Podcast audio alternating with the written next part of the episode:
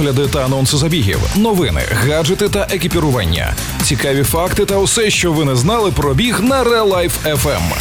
Подкаст Пейсмейкери. Побігли! Усім привіт! Вас вітають бігуни-подкастери Марина Мельничук та Валерій Ручка, і ви слухаєте подкаст Пейсмейкери. Сьогодні ми розкажемо вам останні новини зі світу бігу. Пейсмейкери на Релайф FM. Болт та Хасан отримали почесні титули. Масові заходи повертаються. Відбулися марафони в Ташкенті та Японії. Книга для маленьких бігунів Непосидючка вийшла у фінал дитячої книги року BBC 2020.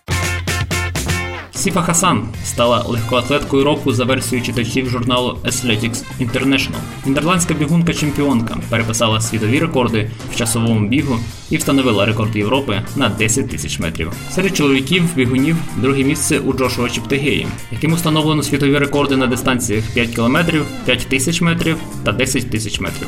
Третє у Карсена Вархольма, що зафіксував другий результат в історії в бігу на 400 метрів з перешкодами. А найвизначнішим спортсменом всіх часів за версією журналу став Усейн Болт. Ямаєць є восьмиразовим олімпійським чемпіоном та 11-кратним чемпіоном світу. За підсумками голосування спортсмен набрав понад 55% голосів, випередивши Хайле Габерселасія і Емілія Затопика. Серед жінок перемогла Кірунеш Діабаба, ефіопська триразова олімпійська чемпіонка і п'ятиразова чемпіонка світу з бігу на 5 і 10 тисяч метрів. Багаторазова чемпіонка світу з кросу. У світі відбулося ще два марафони, повз яких складно пройти. На пострадянському просторі провели Ташкентський марафон, де був оновлений 35-річний рекорд Узбекистану. Андрій Петров подолав марафон за 2.10.06, і це олімпійський норматив. Також на Олімпійські ігри від Узбекистану відібралась Катерина Тунгускова, подолавши марафон за 2 години 28 хвилин 55 секунд. А в Японії пройшов 74-й фукуоський марафон, який є Golden Label. Переміг Юя Яшида із часом 2 години 7 хвилин та 5 секунд. Сім осіб показали результат швидше 2 годин і 10 хвилин, а 12 пробігло по олімпійському нормативу. Непосадючка література для найменших бігунів вийшла у фінал дитячої книги року BBC 2020 і отримала схвальну рецензію.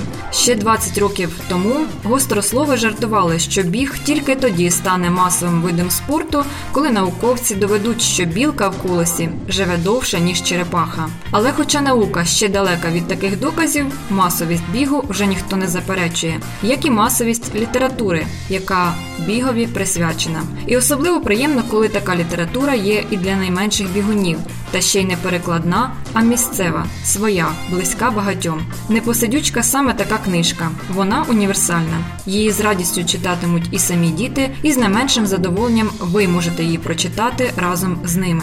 Не те, щоб я відразу кинувся шукати кросівки і заводити будильник на годину раніше, але тепер маю відповіді на запитання моїх дітей: чому люди бігають, чому вони бігають у спеціальному взутті, наскільки вистачає пари кросівок, а навіщо бігунам на змаганнях номери на спині, та десятки інших чому, які здатні продукувати люди, котрі захопилися цією темою. І не обов'язково, аби ваші діти почали бігати після цієї книжки. Достатньо, щоб вони знали, що у дорослих теж існує таке бажання, і воно цілком природнє. До того ж, це лише частково дитяча книжка про те, чому і як бігають дорослі. Завважте, що це також книжка для дорослих про те, чому бігають діти, і бігають не в сенсі по стадіону в кросівках, а в сенсі носяться всюди як непосидючки. Легким стилем, без надмірних деталізацій, сюжетом та доречними ілюстраціями. Непосидючка делікатно пояснює батькам, що бігати для дитини так само природньо, як для дорослих ходити.